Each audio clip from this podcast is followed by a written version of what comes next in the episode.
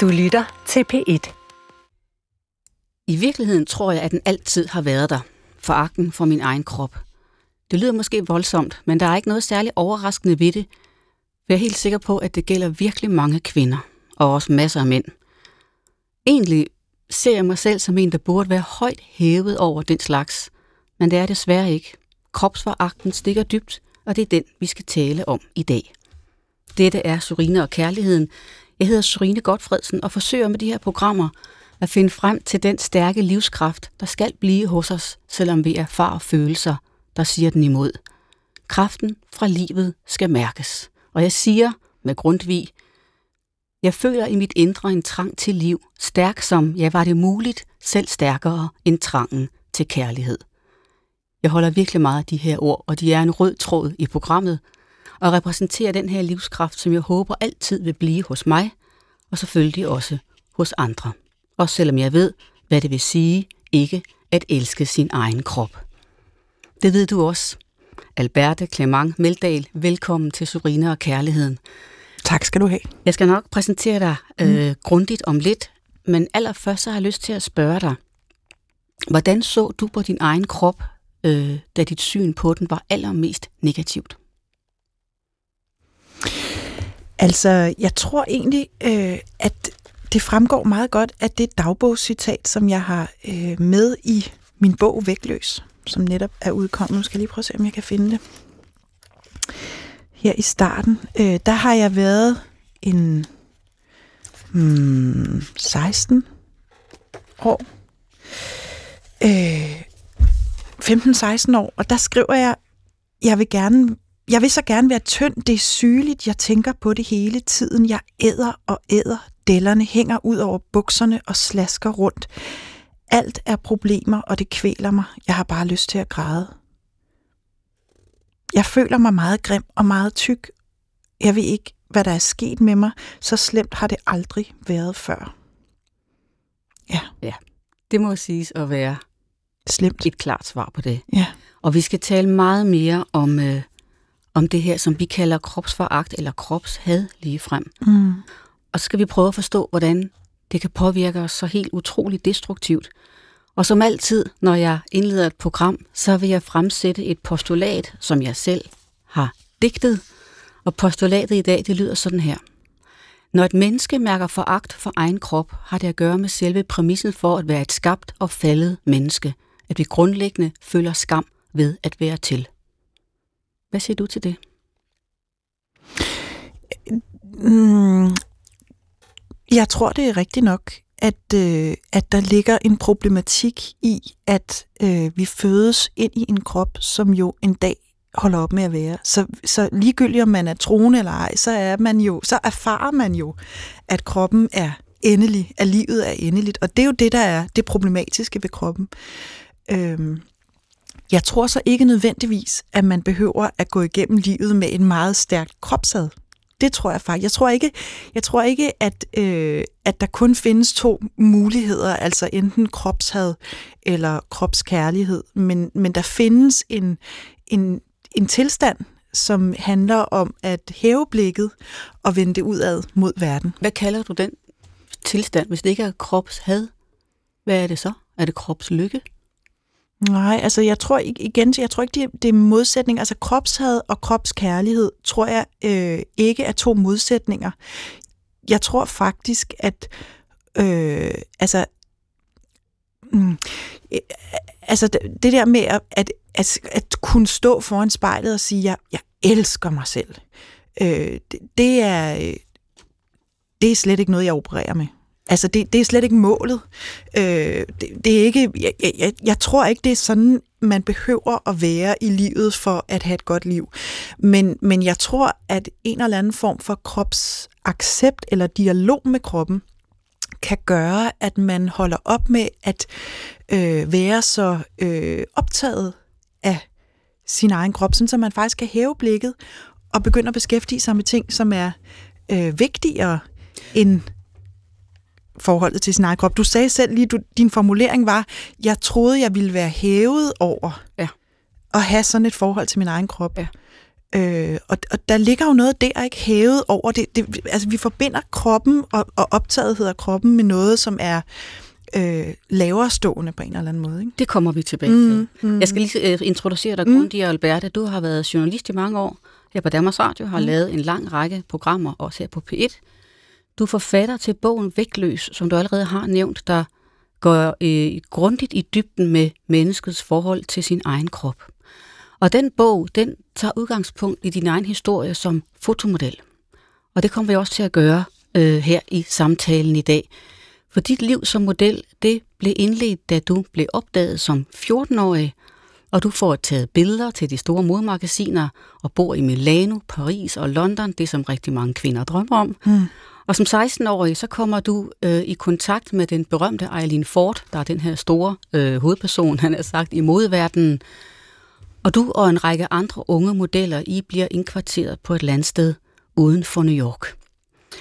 Og nu har du allerede citeret en ting, men jeg kunne stadigvæk godt tænke mig at bede dig om at citere et sted mere mm. fra din bog, som netop er fra den her periode, hvor du er 16 år, og du lever i New York, og vi er tilbage i 1993, altså om øh, den måde, du ser dig selv på. Mm. Og Syrine, vil du ikke lige sige, hvor du er henne? Nå, det sidste der, ja. Fedtet er over hele min krop som en hende. Min mave buler ud, og lårene slasker. Jeg har lige spist en kæmpe brownie, og jeg vil ønske, jeg kunne kaste op. Jeg er så ked af det. Eileen er træt af mig og synes, jeg er sur og umulig. Hun synes også, at jeg har tykke lår. Jeg tror, at jeg må væk herfra. Det føles som om, det gælder mit liv. Ja, mm. det sker lidt i hjertet mm. at høre de der ord, fordi det er, øhm, det er så jo selvfølgelig grotesk et selvsyn, du har på det her tidspunkt. Ja, især hvis man kigger på de billeder. Øh, så ja, at du ser ikke helt sådan ud, Nej, jeg ser ikke helt sådan ud, nej. Eileen Ford, hvem var hun? Kan du lige beskrive hende? Ja, altså, øh, jeg tror, man kalder hende sådan næsten, øh, altså, kvinden bag modelbyrået. Altså, hun har simpelthen opfundet øh, modelbranchen, fordi hun lavede det første modelbyrå øh, i USA. Så, så hun var the grand old lady, og, og øh, det, man synes om hende dengang, det var, at hun, altså hun passede virkelig på sine piger. Altså hun, hun sørgede for, at de kvinder, der var, de unge piger, der var i hendes stald, de havde det godt. Og, og, og det var jo så bare det, vi ikke havde. Mm. Kunne du lide hende? Nej, hun var en værre heks. Hvordan, hvordan heks? Hun var, øh, hun var øh, altså kontrollerende, ekstremt kontrollerende. Og, og jeg kan huske, da vi sad der på hendes, øh, i hendes øh, landbolig der, i hendes sommerhus, så øh, sad vi rundt om et, et stort bord, en masse unge piger, og så øh, hende og hendes mand, og så kom der tjenere ind med fade, og så husker jeg det, som om de løftede låget, sådan store sølvlåg, og så var der lå der tre ærter på, så man kunne få en hver. Og så sad hun sådan og holdt øje med, hvad vi spiste, og, og kommenterede øh, på, hvad, hvad der var sundt og ikke sundt, og hvordan man skulle leve for at øh, leve ordentligt, ikke? Troede hun selv, at hun passede godt på jer? Ja, det tror jeg. Det tror jeg. At hun, hun var en, en dame af den gamle verden. Ja. Hvordan boede I sådan rent fysisk? Var det et stort, smukt hus? Eller? Ja, hendes landsted var, og der, var man, der blev man taget med ud i weekenderne på besøg. Øh, og det, der var det sjove ved det, var, at, øh, eller mærkelige, skulle man måske snarere sige, lidt ligesom at gå ind i en David Lynch-film, det var, at, at alle værelserne, alle pigeværelserne, hvor modellerne skulle bo, de var indrettet i pastelfarver, altså lyserødt og lyseblåt og lysegrønt, og så var der bamser og gardiner og blonder og alt sådan noget i, i matchende farver øh, på de der værelser, så det lignede jo sådan noget, altså, altså sådan nogle tegneserieværelser, Disney-værelser, og så var der trammer for vinduerne, så man kunne ikke åbne vinduerne. Altså, så det var jo et slags fængsel. Var det simpelthen, fordi hun var bange for, at nogen skulle øh, springe ud af vinduerne? Ja, måske, eller også var hun bange for, at nogen skulle springe ind. I hvert fald så, så gjorde vi det, at vi åbnede øh, vinduet præcis så meget, som man kunne, og så røg vi øh, cigaretter ud, ud imellem trammerne. Ikke? Talte I om indbyrdes, at I var spærret inde? Nej, det gjorde vi ikke. Det gjorde vi ikke. Og på den måde, så vil jeg sige, at det, der kendetegner modelbranchen, er jo, at den er fyldt med meget unge mennesker, både mænd og kvinder. Øh, dengang i 90'erne, der var mændene ældre end kvinderne. I dag der er øh, de mandlige modeller også meget unge. Øh, men, men det gør jo, at det er jo en, en verden af, altså, af sårbare mm. mennesker, fordi at det er børn, øh, der er med at gøre, og, og, og, og vi var ikke særlig formuleret om ret meget. Og øh, sidenhen har jeg tænkt på, og også talt med andre øh, modeller, blandt andet Mille Holm, som er med i min bog, om, om det her med, at det minder fantastisk meget om, om en sekterisk ligesom bevidsthed, mm. fordi, øh, fordi man bekræfter hinanden indbyrdes i, at verden ser ud på en bestemt måde, og man holder på nogle hemmeligheder. Øh, der er nogle normer for, hvad man taler om, og hvad man ikke taler om. Hvad taler man ikke om? Øh, man rejser ikke kritik imod, øh, altså ikke andet end, end på sådan humoristisk vis, men ikke for alvor. Altså man slutter sig ikke sammen og gør oprør mod det, man føler er undertrykkende. Det, det, det er et meget interessant billede mm. at se jer unge piger gå rundt på det her lyserøde slot. Mm. Kan du ikke sådan bare beskrive sådan lidt kort, hvad lavede I i løbet af dagen? Altså, når vi var på weekend derude i New Jersey, så lavede vi jo øh, ikke noget. Jeg husker simpelthen ikke, at vi lavede noget. Måske forsøgte vi at spille tennis eller sådan noget, altså sådan et eller andet sport. Men ellers så består en, en model hverdag, øh, i hvert fald dengang, øh, bestod i, at man havde en, en, en bog, altså en, en, en, øh, en bog med billeder i. Det var en analog verden jo, det var før øh, internettet for alvor slog igennem. Øh, så man havde en bog med billeder af sig selv, og så, så øh, gik man rundt, altså fra tidlig morgen til sen aften, og besøgte fotografer, øh, magasiner, øh, kunder, og viste sin bog frem. Så, så det var jo faktisk et travlt liv. Altså øh, ikke noget særligt indholdsrigt liv, men et liv, hvor man, man befandt sig utrolig meget i metroen eller subwayen, hvor, mm. alt efter hvor man var hen i verden, øh, og, så, øh, og så op og ned ad trapper, og så ind og hilse på nogen. Skulle vi også dyrke motion for at holde jer til? Ja, det skulle vi. Øh, vi skulle sørge for ikke at spise noget, og så skulle vi dyrke motion. Så, så ofte så kunne man så gå i træningscenter, når man kom hjem øh, om aftenen. Hvis I nu havde tid til overs, jeg piger, hvad lavede I så? Altså, hvis vi, hvis vi var så heldige at bo øh, sammen med nogen, som vi kunne have en relation til. Øh, altså, øh, det, det kræver typisk lidt tid og, og sådan, øh, men indimellem så var øh, jeg det samme sted i længere tid blandt andet i Milano, hvor jeg boede sammen med nogle andre danske piger, og der, øh, altså, der kunne vi godt øh, sådan gå øh, gå ud på en øh, café og sidde og, og snakke. Ikke spise øh, kage, men, men sidde og snakke. Og så kunne vi godt i weekenderne øh, gå hen og besøge et museum eller, eller sådan noget. Ikke? Men, men igen jo, altså, øh, hvis man har med meget unge mennesker at gøre, så er verden jo også øh, anderledes begrænset end, end den måde, jeg ville rejse på i dag. Altså, mm. jeg tror, hvis jeg boede i Milano i dag, så ville jeg være meget mere opsøgende i forhold til alle de muligheder, der var. Og det, det er man ikke, når man er 15 eller 19. Prøvede du nogensinde med hende, Eileen Ford her, at tale med hende ansigt til ansigt, også hvis du havde det svært? Gik du til hende? Nej, ikke til hende, men jeg havde en tæt relation med øh, hende, der var øh, direktør for det bureau, jeg var tilknyttet i Danmark. Og det var en meget øh, varm og kærlig øh, relation, vi havde.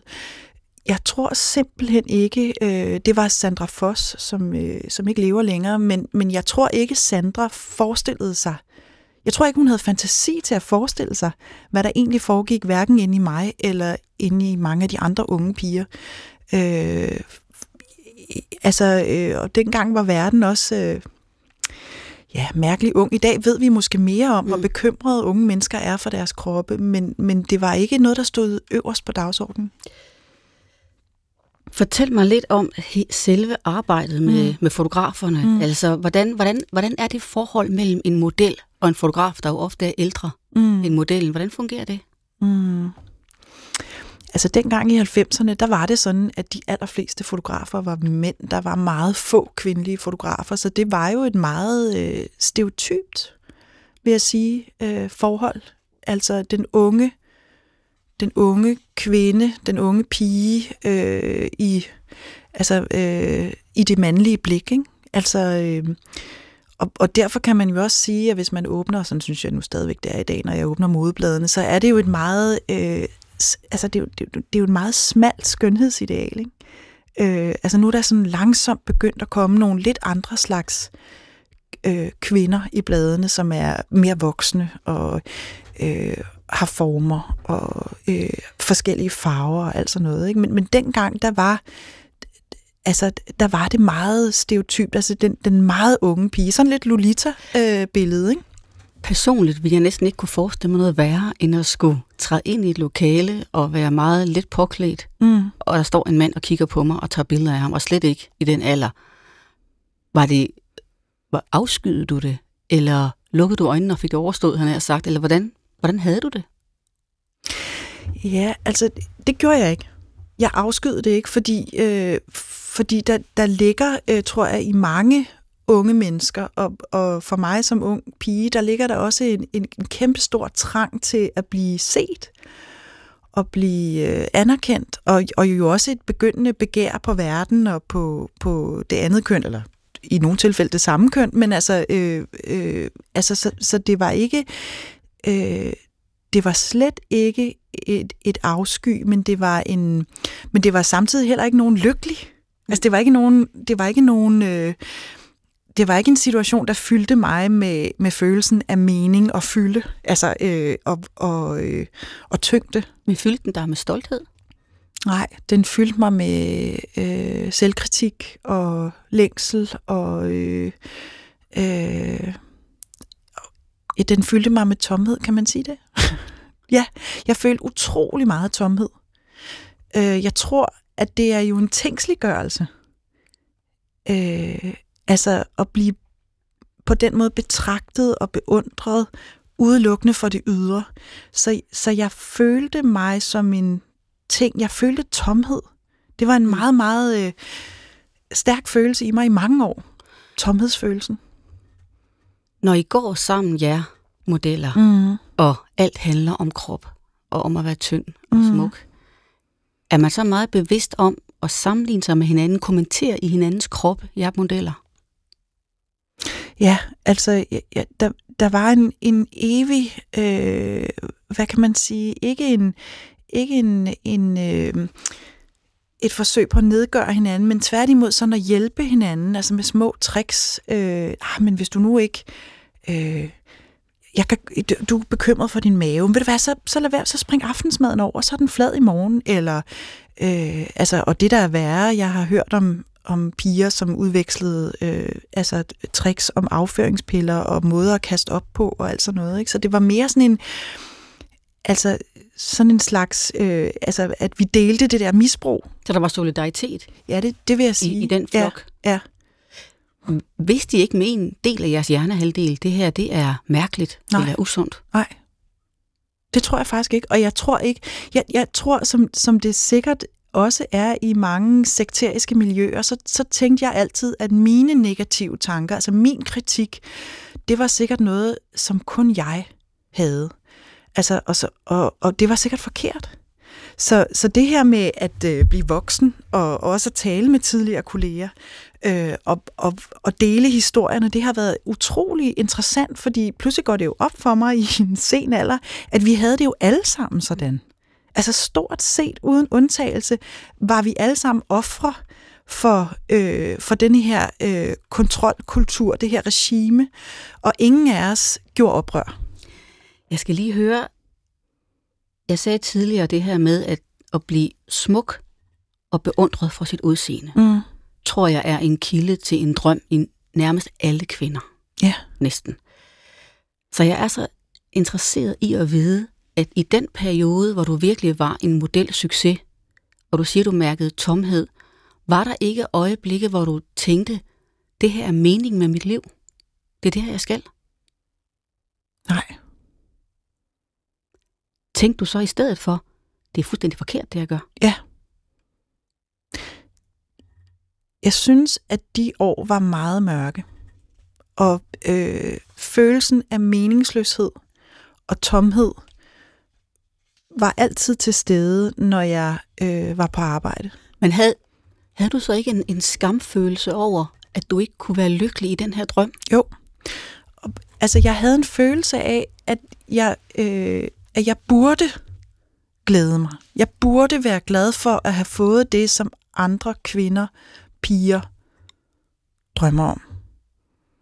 Og det holdt mig også fast i det. Altså, jeg, jeg blev ligesom ved med at tænke, det kan ikke passe, at jeg ikke kan finde tilfredshed her, Mm. eller leve med det, eller øh, udfylde den rolle. Så det var meget derfor, du blev ved?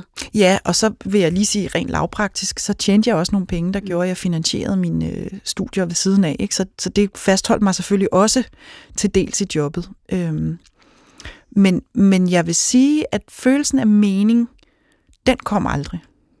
Hvad sagde du til din mor? Når hun spurgte om, hvordan du havde det? Øh, ja, øh, hvad sagde jeg til min mor? Altså, øh, vi talte egentlig ikke om det på den måde. Jeg tror, jeg blev meget hurtigt voksen. Det er jo klart, at det gør man jo også, når jeg rejste ud i verden. Jeg tog til Milano, da jeg var 15. Øh, så på det tidspunkt, der blev jeg voksen. Og, øh, og jeg ville selv. Jeg ville selv. Hun kunne nok ikke have stoppet mig øh, på nogen måde. Jeg ved, at du på et tidspunkt havde en modelveninde, som øh, tog sit eget liv, da hun var meget ung. Ja, altså hun, jeg vil måske nok sige, at hun, øh, hun tog ikke sit eget liv, men hun øh, sultede sig, og, øh, og på den måde øh, mistede hun livet. Ikke? Hun var ikke en, en veninde af mig, men hun var en kollega. Da det skete, Mm. så må du have spurgt dig selv om nogle ting, om det kunne ske for dig, eller var det slet ikke inde i din horisont, at det her, det kan også blive min skæbne? Nej. Men det sker, det, det sker jo indimellem. Altså, at der er øh, modeller, som, som øh, simpelthen øh, bliver så tynde, så de dør af det. Det er jo ikke noget, der sker øh, hver dag, men, men pludselig så er der til de der store modeshows øh, i Paris, så er der pludselig en, der falder om på catwalken. Øh, så så det, det er jo noget, der forekommer, og jeg tror ikke, at der er nogen, der sådan rigtig tænker, hov, der er noget helt galt her. Der er noget helt galt i den måde, de ser ud på. Men du, det er ikke sådan, du foragtede hende for hendes svaghed. Nej. Nej, tværtimod tror jeg egentlig ikke. Ja. Altså tænk, tænk at være så stærk, så man kan sulte sig ihjel. Det er alligevel noget. Ikke? Det må man Sådan sige. tror jeg også, at anoreksipiger har det. Altså det det er jo en styrke, det er jo kontrol. Det er den ultimative kontrol. Noget af det, som øh, jeg har tænkt meget over, det tror jeg mange kvinder har, og mange mænd, Mm.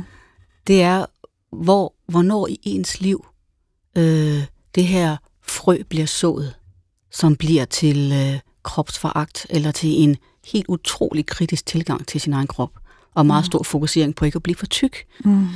Øhm, og jeg, da jeg gik i folkeskolen, får du lige min, Mm. mit øh, øh, syndefald her. Ja. Da jeg gik i folkeskolen, der havde vi en matematiklærer, som lavede sådan en leg i klassen, hvor vi skulle kravle igennem en labyrint. Og for at komme ind i labyrinten, så skulle man sige til ham, hvor meget man vejede. Han stod sådan ved, ved indgangen til labyrinten, så skulle man sige sin vægt. Okay. Så spurgte han Sorine, hvor meget vejer du? Og jeg blev skrækslagen, Ja. fordi jeg synes, det var så ubehageligt. Så sagde jeg, jeg vejer 30 kilo. Og det var også... Og så kiggede han på mig med sådan en ironi, lidt hån i blikket. Og så sagde han, du vejer der meget mere. Og jeg blev simpelthen så flov, at jeg piskede ind i den der labyrint og fik det overstået. Og har bare tænkt på det så mange gange lige siden. Så du bevidst løg du... Jeg løg mig mindre, end jeg var, Mm. og han kunne sagtens se, at jeg vejede mere end 30 kilo. Mm. Og det var så skamfuldt, at det har, øh, at det har ligget i min bevidsthed lige siden, at man mm. kan blive afsløret i at være for tyk. Og jeg ved, du har selv den her øh, erfaring af, at man kan få en skæbnesvanger dom Mm. i sin barndom, som faktisk lægger en stor del af øh, udgangspunktet for det her, tror jeg. Mm. Hvad er din dom? Ja, altså det lyder som, som en øh, sadistisk lærer, du har haft der. Dem, dem, øh, dem har der nok været nogle stykker Tror jeg faktisk i, også, han var. ja, i verdenshistorien. Dem er der nok flere, der, der kender de der sadistiske lærere. Altså øh, jeg, første gang jeg for alvor opdagede, at øh, jeg var forkert, om man så må sige. Første gang, at jeg fik følelsen af at være forkert, var da jeg var til sundhedsplejerske, og jeg har sikkert gået i anden eller tredje klasse, og der gik man op sammen med en af klassekammeraterne, og så kom man ind, og så skulle man vejes. Så det vil sige, det var ikke kun mig, der fik min vægt at vide, det var også min klassekammerat. Og, øh, og nu er jeg jo, øh, ligesom dig, en høj pige. Og øh, når jeg ser på klassebilleder fra den gang, så er jeg allerede i tredje klasse, lige så høj som læreren. Jeg står ude i, i, den, anden, i den anden side af læreren. Altså, står, vi står i hver sin side af billedet, ikke? og så sidder alle de små mennesker inde i midten, alle de små elever, og så står jeg der og ligner læreren. Øh, og sådan har du garanteret også været. Fuldstændig. Ikke? Ja. Fuldstændig. Og, øh, og derfor vejede jeg jo også øh, meget mere, øh, og jeg var også i de år, øh, tog jeg ligesom øh, på, tror jeg, fordi jeg skulle vokse. Og, og der sagde sundhedsplejersken til mig, at, øh, at der skulle jeg nok lige være lidt opmærksom på, at, at jeg var, altså jeg vejede ret meget. Og, øh, og det var første gang, jeg for alvor tænkte, det er forkert. Altså, det, det er simpelthen forkert. Jeg ser forkert ud. Og, øh, og siden da, altså jeg kan huske, når vi skulle til svømning, det var pinefuldt, altså i 4. klasse, eller hvornår det nu er, man går til svømning. Altså jeg fik sådan en badedragt, jeg kunne have på med et bælte, sådan så jeg kunne skjule min mave. Øhm, og så stod jeg med ryggen vendt mod de andre øh, og brusede mig ind mod væggen, fordi jeg var flov over min krop. Ikke? Og det er jo, altså når man går i 4. klasse, så er det jo inden man kommer i puberteten. Det er meget tidligt at, at føle så stor en skam over kroppen. Ikke? Havde det også noget at gøre med, din, øh, med dit forhold til din mor? Ja, altså øh, min mor har aldrig nogensinde sagt til mig, at min krop var forkert, men, men hun har selv altid kæmpet, som de allerfleste kvinder, med sin egen følelse af, øh, af at, at være ked af at være for tyk. Så, så det der med at være for tyk, det, øh, det kendte jeg hjemmefra, for det synes min mor, hun var. Øh, og, og jeg kan huske den der følelse af at, at kigge på hende, og slet ikke kunne forstå, hvordan hun kunne sige, du skal du skal, at hun stod og kiggede sig selv i spejlet, mens hun prøvede øh, Marimekko-kjoler, som røg om ørerne på hende, og af igen, fordi det så forkert ud. Og så sagde hun, jeg hader min krop, du skal aldrig blive tyk, det er det værste, man kan blive. Og jeg kan huske forundringen, fordi jeg tænkte, jamen, altså du er jo, altså om du er det bedste, jeg kan komme i tanke om, for du er min mor. Så, så du har jo den bedste krop, jeg overhovedet kan forestille mig. Øh, og, og det der med at pludselig at forstå, at den kunne være forkert, det var altså skældsætning. Da din mor havde sagt det om sin egen krop, mm. så du så også hende anderledes efter det? Ja, det tror jeg. Det tror jeg. Altså, ordet skaber jo, hvad det nævner. Mm. Så, så det der med at, at sige højt, at noget er forkert, det, så bliver det forkert. Og, og det der med at gå til sundhedsplejerske, og det der med at vokse op i, i at tale om, at kroppen er forkert, det, det er simpelthen gået op for mig, at det er øh, noget, som stort set alle kvinder kender til, og øh, i høj grad også mange mænd, mm. som måske, måske er det anderledes for mænd, men, men der er stadigvæk øh, skyld og skam og øh, forkerthedsfølelse hos mange drenge og mænd. Ikke?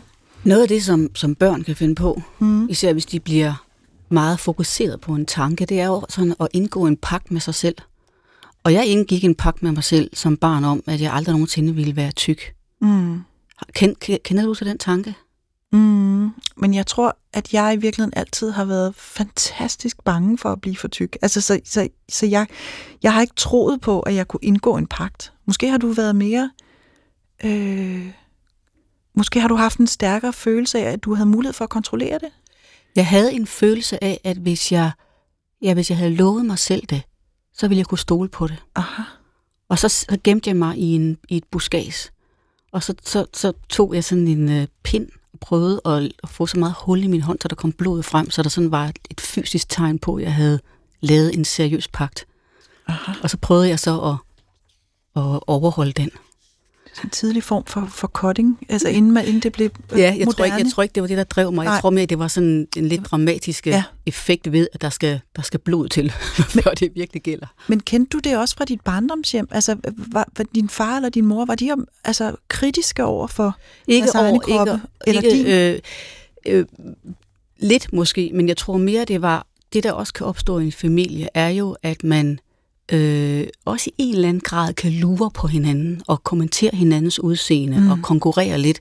Så jeg tror med det, fordi jeg vokset op i, i, en, til, i en stemning af, at, at man skal tage vare på sig selv og sørge for ikke at være sårbar og ikke at have nogle ting, andre kan bruge til noget. Mm.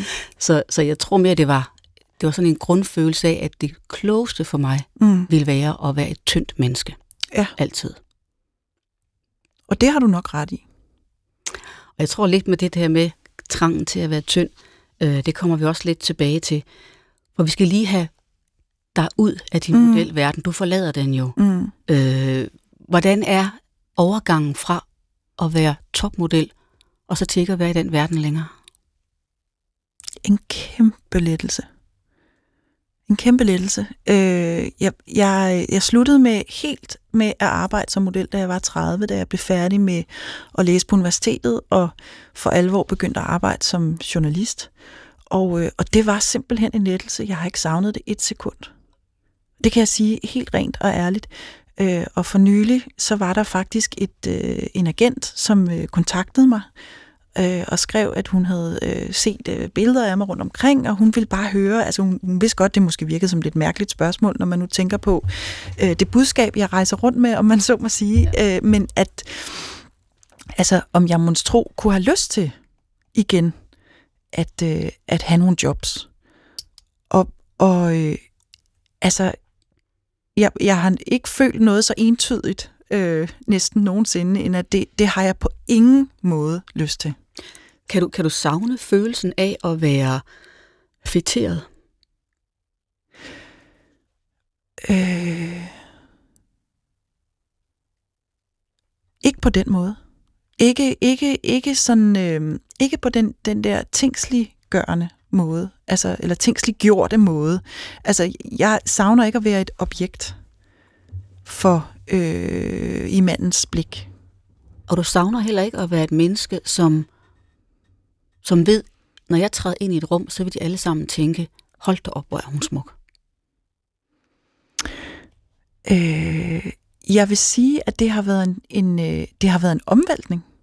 Altså, øh, og, og, jeg, og det tror jeg faktisk ikke, at man behøver at være fotomodel for at opleve, fordi det tror jeg, at mange kvinder oplever f, øh, fordi kvinder stadigvæk har den position over for mænd, som, som de nu engang har i vores ikke ligestillede samfund, altså at vi stadigvæk bliver vurderet på vores ydre. Så det der med, hvor hurtigt man opdager, at man mister øh, mænds og også andre kvinders opmærksomhed, når man bliver ældre. Mm. Altså, at der sker et eller andet, der er sådan et magisk tidspunkt, hvor man pludselig går fra at være en ung kvinde til at være en, en almindelig kvinde, en voksen kvinde.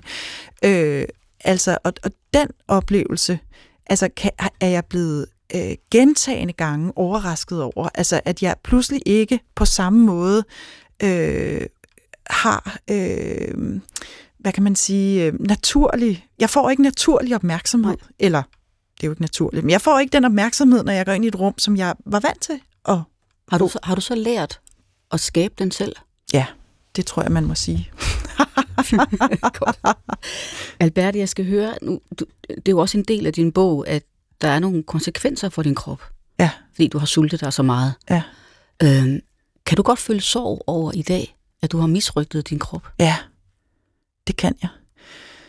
Jeg, jeg synes, øh, jeg synes, at det er utrolig øh, ærgerligt at bruge så mange år af sit, sit liv, sin ungdom, på at være øh, ked af det over kroppen. Det er, det er sorgfuldt. Og, øh, er det, har du det ikke også sådan? Jeg har jo slet ikke øh, misrygtet min krop, som du har, men jeg kan godt øh, have en, en sorg eller en vemodighed over, at som jeg også øh, sagde i indledningen, at også jeg skulle falde i den her gryde. Mm. altså at have så meget en opmærksomhed på noget, som ikke er vigtigt nok. Det, mm. det kan jeg godt virkelig ærge mig over. Og det er ikke fordi, det er væk. Jeg tror aldrig, det forsvinder. Men det er bare jo, jo ældre man bliver, jo mere kommer det jo i en eller anden form for balance. Mm. Men at, at det ydre skal fylde så meget, mm. det synes jeg er en, øh, er en slags sorg i mit liv, ja. Mm. Men vi kommer lidt tilbage til ja. det, fordi jeg skal, vi skal faktisk, øhm,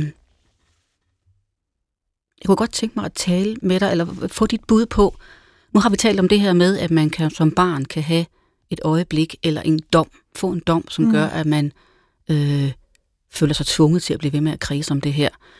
Men hvis du på anden vis skulle beskrive, hvor stammer den her længsel efter at være tynd fra?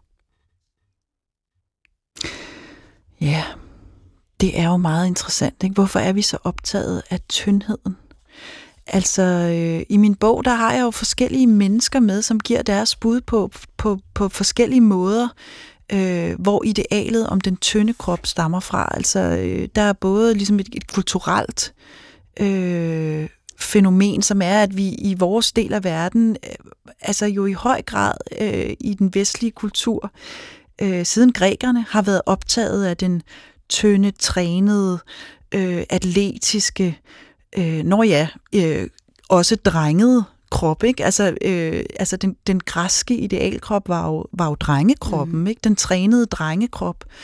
Øh, og, og, og den, det, det går jo igen op igennem hele vores kultur, og så, så sker der noget med den moderne modeindustri, og altså noget, som, som også forhærliger den tynde krop, den svære krop, ikke? Øh, øh, den omstillingsparate, sportige, urbane krop og sådan noget. Øh, mm, Altså, og der er jo nok mange psykologer, der vil sige, at den tynde krop også er den krop, der bliver kontrolleret, altså mm. som, som, øh, som man har kontrol over, ikke? Kender du den her følelse af, at man, hvis man er meget, meget sulten, mm. og, og bliver sådan forskruet stolt over, at man ikke har spist noget, det kender du sikkert til bevidstløshed ja. fra din ungdom, ja. at det kan have noget at gøre med, at man gerne vil være et lille barn igen, næsten gerne vil begynde forfra. Kender du den følelse? Det gør jeg ikke personligt, men, men jeg synes, at jeg har talt med kvinder, som har, har lidt af anoreksi, øh, som, som beskriver den der følelse. Ikke? Altså, der, der næsten er noget med at, at, at, at, øh, altså at undertrykke, at kroppen vokser og bliver moden og fylder og, og, og har alle mulige former. Ikke? Så jeg tror, der ligger noget i den der, det der ideal om den lille dreng. Altså ønsket om at være en, en lille dreng. Men den kender du, eller ja. hvad? Ja følelsen af, at, at man gerne vil fastholde alting, så det er ubevægeligt. Mm. Så man ikke forfalder og ikke bliver gammel, og at tiden dybest set ikke går. Og hvis man jo tyndere man er, jo mere vil man kunne næsten forestille sig, at man er lille igen. Ja. At kroppen også har noget at gøre med alder på den måde. Jo mindre og spinklere jeg er, jo mere ny er jeg også. Ja. Men har, har det for dig også været forbundet med det der med at blive kvinde? Altså øh, at undgå at blive kvinde? Ja. Det har det helt bestemt. Ja. Øh, både fordi jeg som så mange andre kvinder, øh, som lille heller ville være en dreng. Ja. det tror jeg masser af piger har oplevet. Og så også ja, en, en, øh, en stræben efter at fastholde min krop så uskyldig mm. og ikke moden ja. som muligt, så længe som muligt. Ja. Og så tror jeg også, og nu skal vi til lidt over i den, øh, i den religiøse afdeling mm. af mulige tanker om det her, fordi hvis man gerne vil fastholde en situation, hvor tiden ikke går, Mm. Det kan godt minde om en, en evighedstilstand. Ja. Altså, at man er uden for tiden. Og det tror jeg også, at ens syn på kroppen hænger sammen med. Mm. Har du tænkt på det, at der er en, at der er en uvirkelighedsfølelse ved at være den, der altid er tynd og lille? Mm. Altså, øh, Kate Moss siger jo, øh, som var en, en meget stor, øh, øh, berømt supermodel der i 90'erne, hun, hun sagde, øh, intet smager så godt, som tynd føles. Altså den der følelse af at være i en lille bitte krop, øh, den er simpelthen sådan, øh, altså der er ikke noget, der overgår den følelse. Og det er jo meget interessant, fordi det er jo stik modsat af, hvad der egentlig skal til for at give, li- give liv. Altså, man er jo nødt til at spise for at få liv, ellers så, så dør man. Øh, og, øh, Men det er sjovt, fordi du beskrev det der hjem hos Eileen ja, Ford. Ja, netop som, som et barnehjem. Som, som næsten er et ja. barnehjem, og ja. som er uden for tiden. Mm. Og alt er lyserødt, og der er bamser. Det er jo lidt som at vende tilbage til barndommen. Ja, som et Disney, Disney-univers, ja. ikke? Som, er, som er et, et barnligt, eller måske skulle man sige infantilt mm. univers. Ikke? Øh, ja, men, men, men, øh, men det tror jeg sådan set er rigtigt nok, og, og der kan man jo sige, øh, altså, at, at det er jo lige præcis det, kroppen er. Altså kroppen er jo det, der er bundet til, til, til døden, altså til det dødelige, øh, og, og så kan man jo have en forhåbning om, at sjælen har et, et andet liv, eller der findes et liv hinsides. Øh, men, men på den måde er vi jo, øh, altså ligger der jo helt grundlæggende, når vi bliver født, ligger der jo et, et negativt forhold til vores krop, ikke? Jo. Og, øh, og det kan man jo så forsøge at fastholde, altså, øh, fald, altså øh, stoppe tiden. Stoppe tiden og undgå at komme rigtigt ind i verden. Mm. Og nu skal jeg lige have Søren Kierkegaard på banen, Ja. for han hører sig til her i programmet. Ja. I hvert fald meget ofte. Mm. Og du har også studeret teologi, Mm. og, øh, og, og, og kender også Søren Mm. Kierkegaard. Mm. Og jeg skal, øh, han var jo en mand, som havde et lille bitte læme og en meget, meget stor tænkeevne. og så havde Kierkegaard jo den her forestilling om, eller tro på, at noget af det, at det, der virkelig kendetegner mennesket, er jo, at vi er sat på jorden i vores krop, samtidig med, at vi som de eneste skabninger ved, at vi skal dø og kan forestille os evigheden. Så vi har den her meget lange bane af uvidshed foran os. Og målet er, siger Kirkegaard, at få krop og ånd, altså læme og tankeverden, til at øh, ikke udlignes, men eksistere samtidig. Mm. Hvis man ikke kan få det til at finde samtidig, så har man et problem. Og Kierkegaard havde et problem. Og nu skal du høre, hvordan han blev iagtaget udefra. Der var en forfatter på den tid, der hed M.A. Goldschmidt, mm. som en dag går hen ad gaden i København og kigger på Kierkegaard, der går foran ham. Og så skriver han sådan her. Der blev en lang pause, og med et gjorde han et lille hop og slog sig med sin tynde spanskrørstok hen ad benet. Der var noget springførsagtigt deri, men aldeles forskelligt fra det springførsagtige, man ellers ser i verden. Bevægelsen var løjerlig og gjorde dog næsten ondt. Jeg ved nok, at jeg står i fare for at huske scenen med indblanding af en sildigere tids viden, men jeg er sikker på, at der var noget, som smertede, omtrent som dette, at den lærte spinkle mand ville ind i livets glæde, men ikke kunne eller ikke skulle. Mm-mm. Og det er en af de der helt specielle beskrivelser, vi har af Kirkegård mm. udefra, mm. som understreger problemet med at komme ind i verden, hvis man dybest ikke kan lide sin krop. Ja. Fordi spørgsmålet er hvor meget, hvor stor betydning tror du, at det havde for Kirkegårds filosofi, at han havde et så negativt forhold til sin egen krop? Jeg tror, det kom til at betyde, at han jo for det første gang aldrig fik realiseret det almene, som han siger, aldrig mm. blev gift, og slet ikke tror, jeg kunne formå at indgå i en intim relation. Mm. Og så tror jeg, at Kirkegaard besluttede, blandt andet på grund af forholdet til sin krop, at han var simpelthen så meget en undtagelse fra glæden og fra livsudfoldelsen, at han med sindsro kunne, kunne afskære sig fra det og kun tænke. Ja. Og når man er ubetinget sikker på, det er min livsmission kun at tænke, og har geniet til at gøre det, så kan man få et meget indholdsrigt liv uden at inddrage sin krop. Men det kræver altså, at man er et geni, og at man har den livsmission, Kierkegaard havde, ja. havde. For vi andre almindelige mennesker, ja. vi bliver først og fremmest ulykkelige, mm. fordi vi kan ikke kompensere for det. Mm-mm. Og det er derfor, at det er så tragisk, hvis et menneske aldrig får det, som du indledte med at sige mere eller mindre, øh, evne til at acceptere sin krop. Mm. Kan du ikke beskrive for mig, hvordan din accept er af din krop nu?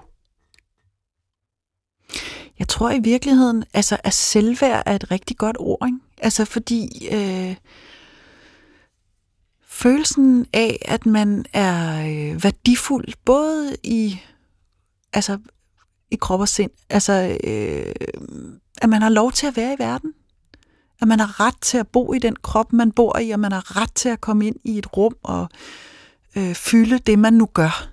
Altså uanset om det er øh, i højden eller i, i størrelsen, altså i bredden, uanset størrelse. Øh, at man har ret til den plads, som man optager i verden. Det tror jeg er kropsaccept. Altså, øh, og jeg tror, at, at, at forestillingen om, om kropskærlighed, det kan blive til et nyt krav.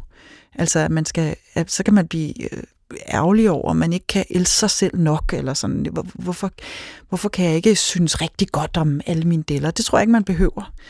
Øh, men, men at føle sig godt til rette i kroppen. Føler du dig godt til rette i din krop nu?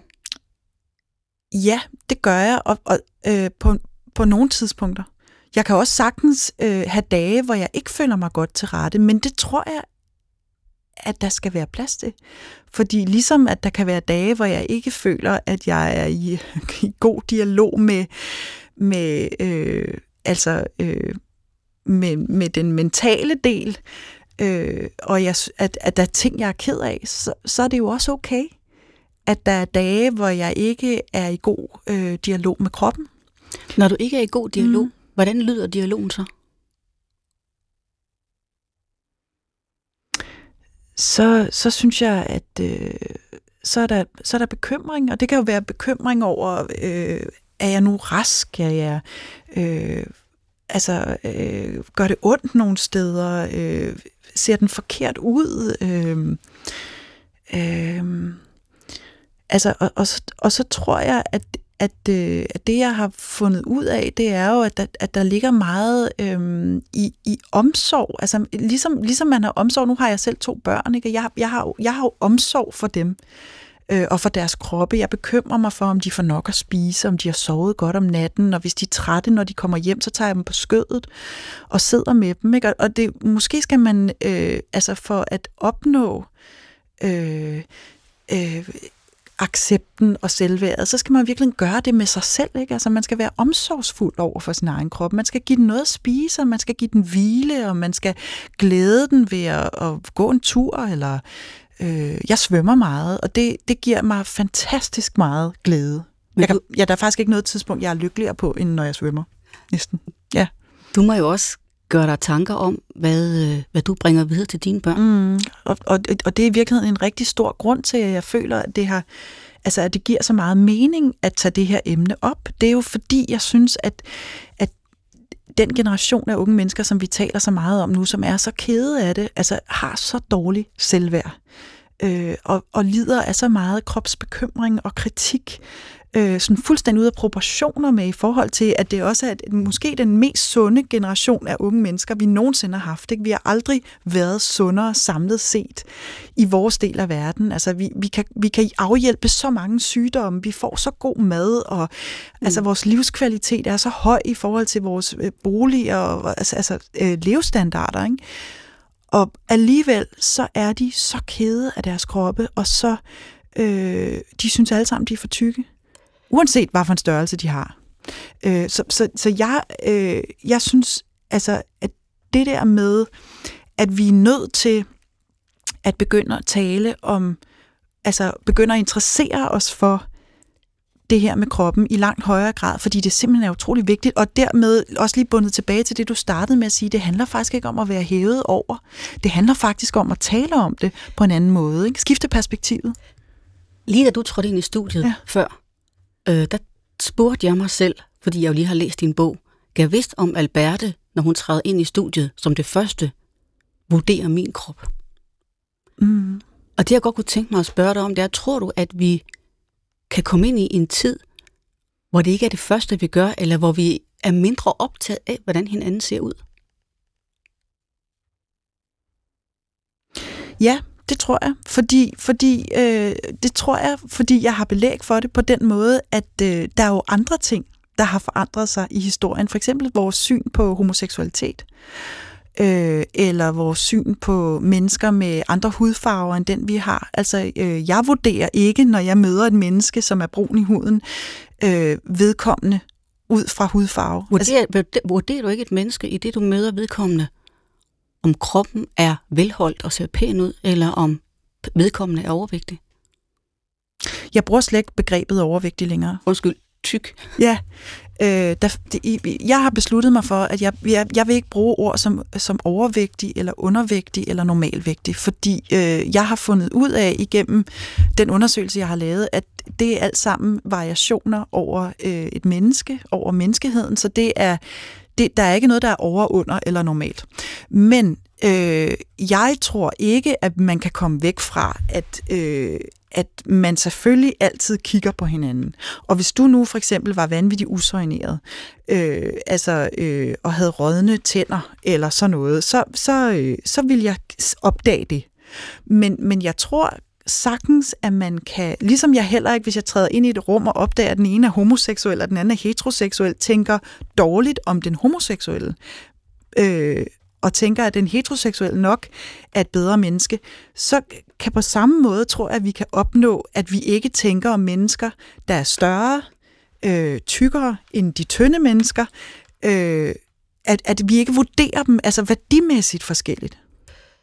Jeg tror i hvert fald, at det spørgsmål der i vores verden i dag, hvor vi hele tiden sammenligner os med hinanden, mm. og jeg er så optaget af, hvordan vi ser ud, er virkelig, virkelig vigtigt. Mm. Og jeg håber, og jeg plejer ikke normalt at sidde og reklamere for bøgerne her i programmet, men jeg håber, at din bog bliver meget bredt læst, tak, fordi du have. det er simpelthen vigtige tanker, mm. øh, du har fat i. Og nu skal vi tilbage til en anden vigtig tanke, mm. nemlig postulatet. Mm. Jeg vil lige læse det højt en gang til. Mm-hmm. Når et menneske mærker foragt for egen krop, har det at gøre med selve præmissen for at være et skabt og faldet menneske. At vi grundlæggende føler skam, ved at være til. Og postulatet skal jo også ses i lyset af min og mange andres tro på, at mennesket faktisk er faldet mm. ud af den ideelle skabte tilstand, og ligesom Adam og Eva opdager, at de er nøgne, og dermed opdager, at de har skam i livet. Tror du, at vores forhold til kroppen, som postulatet her siger, en af den handler om skam ved at være til? Nej, det tror jeg faktisk ikke. Altså, jeg, godt nok har jeg læst teologi, men, men jeg er ikke troende. Og på den måde, så øh, abonnerer jeg jo ikke helt på den måde at se verden. Øh, jeg tror, at det er rigtigt, at vi lever i et, altså, at, at vi lever i et, øh, en eller anden form for kritisk dialog med, med det, vi, altså med, med, med kroppen og med os selv, altså også med det mentale. Og det tror jeg, der skal være plads til. Øh, men, men jeg tror ikke, at øh, jeg tror sagtens, at vi kan træde ud af den der skamfuldhed. Øh, jeg tror ikke, vi behøver at skamme os over at være øh, til som sådan. Men den skamfølelse, mm. som du beskrev ved dine citater, mm. som du har læst højt fra mm. din bog, udover at den måske blev inspireret lidt af din mor og af andre, hvis du skal sætte ord på, hvad den dybeste kilde er, hvad vil du så sige?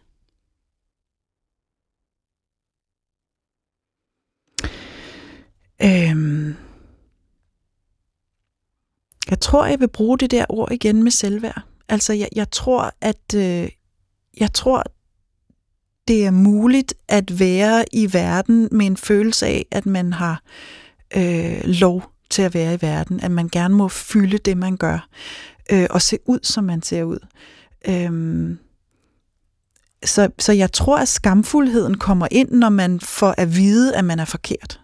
Og det gør man, når man kigger på øh, vores tykfobiske kultur, øh, som, som øh, slår igennem på alle mulige måder, både i vores normale øh, hvad kan man sige, måde at være sammen på, men selvfølgelig også i, i øh, altså eksponeret af, af modebranchens skønhedsidealer. Ikke? Ja. I hvert fald så er det skamfuldheden. Jeg tror, at hvert menneske skal overveje med sig selv, hvor stammer fra. Mm. Og det er den, der står i vejen for at mærke livskraft mm. og komme ind i glæden, som Kirkegård også havde så svært ved. Hvis du ser tilbage på din modeltid mm. og alt det, du har været igennem, er der så strejf af den skamfuldhed tilbage, eller er du et helt andet sted nu? Ja, det tror jeg er. Jeg tror, jeg er et helt andet sted. Altså, jeg, jeg synes, at der sker det. Jeg, jeg tror, at den der bekymring og kropskritik, den er meget, den er jo i sin essens meget selvoptaget og meget selvcirklende, og der sker jo det, når man øh, hæver blikket, altså når man får den mulighed for at hæve blikket fra sig selv, så åbner verden sig jo. Altså, og så pludselig bliver der alle mulige andre til, så kommer livet. Altså det der liv, som, som, som Grundtvig også øh, ja. er optaget. Ikke? Så får man mulighed for at vælge livet til. Ikke? Og, så, og så er der pludselig alt muligt andet, der føles meget vigtigere. Øh, og det kan jo både være alt fra krigen i Ukraine til øh, vores relation nu og her. Altså jeg er mere optaget af dig, end jeg er optaget af mig selv. Og hvordan jeg ser ud. Alberte Clement Meldal, tusind tak, fordi du vil være gæst her i denne udgave af Surina og Kærligheden. Det er virkelig vigtige ting, du har fat i. Tak for det. Tak skal du have. Programmet er udviklet og skabt af min producer Mikkel Clausen i samarbejde med mig. Jeg hedder Surine Godfredsen. Christoffer Emil Brun er redaktør. Og husk, at alle udsendelserne kan høres på DR Lyd. Tak fordi I lytter med.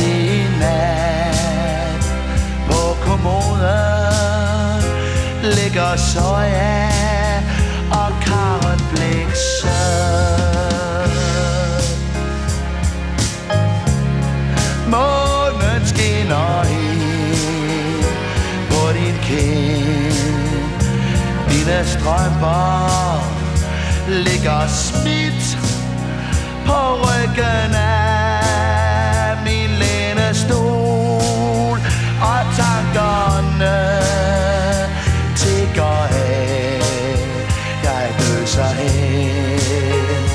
If there ain't no